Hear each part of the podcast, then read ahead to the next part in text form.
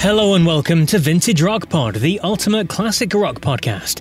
With a big name interview show released every Monday and short daily episodes like this one released Tuesday through Sunday.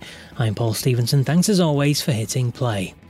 It's September the 23rd, and we're looking at a big return album for a band on today's This Day Rocks. But first, some other stories, like this one from this day in 1977. David Bowie released his anthem, Heroes. The track was co written by Bowie and Brian Eno and featured King Crimson's Robert Fripp on guitar. It was a hit again just after his passing in 2016. Also on this day in 1966, the Rolling Stones kicked off their Rolling Stones 66 tour at the Royal Albert Hall. Supporting them on the night included Ike and Tina Turner and the Yardbirds, who featured Jimmy Page on bass and Jeff Beck on guitar. What a lineup! As for people born on this day, well, the great Ray Charles, who had 30 US top 40 singles, arrived in the world on this day in 1930. Lovin' Spoonful member Steve Boone was born on this day in 1943 and the boss, Bruce Frederick Joseph Springsteen, was born in New Jersey on this day in 1949. Bruce is 73 years old today. But for our main show, we focus on an album released on this day in 2016.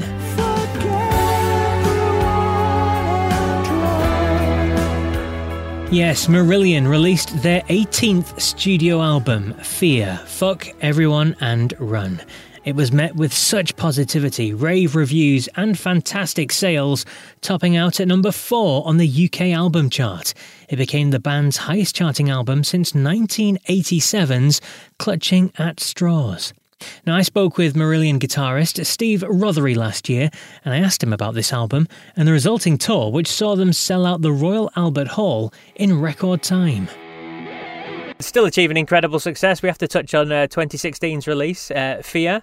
Uh, Fuck Everyone and Run, massive success, went to number four in the UK album chart. I mean, rave reviews. Yeah. Even at this stage in your career, with, with all you've achieved and all you've done, it still must have been an incredible feeling to get that kind of reception. It really was. Um, you don't kind of expect it. I think we'd, we'd start to, to turn a corner with Sounds That Can't Be Made. Uh, but Fear, I mean, it just everything came together. I think uh, Steve's lyrics and kind of rock and roll Nostradamus, really, of uh, imagining how messed up the world is, uh, was going to be. Uh, we couldn't even imagine, really. But uh, but yeah, no, incredibly important album for us, I think. And then you know that tour and the subsequent um, Royal Albert Hall show that we filmed.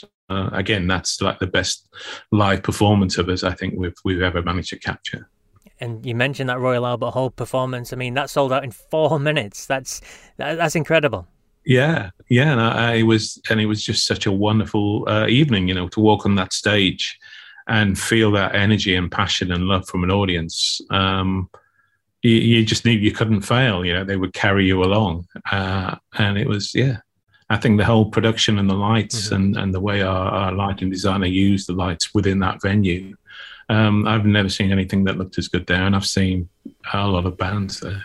The brilliant Steve Rothery there, that taken from the full interview I did with the Marillion Man on episode 41 of Vintage Rock Pod.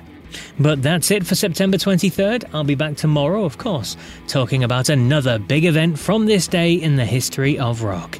But until then, take care.